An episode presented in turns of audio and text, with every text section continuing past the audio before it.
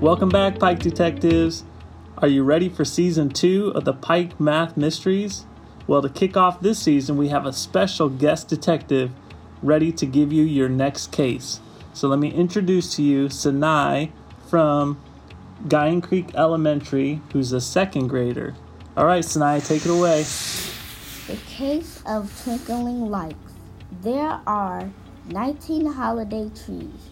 There are 10 lights on each tree. What is the total number of the lights on all of the trees? Great mystery. Sinai, can I get you to read it one more time just so all the detectives are ready to start their investigation?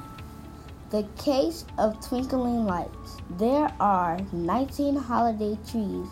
There are 10 lights on each of the trees. What is the total number of lights on all of the trees? All right, there you have it. Your next case is now unlocked. Good luck, all detectives, and happy sleuthing. I'm Tim Davidson, District Math Specialist. Our podcast is produced by Lena Darnay, District Technology Integrator, and our music is by Scott Holmes from the Free Music Archive.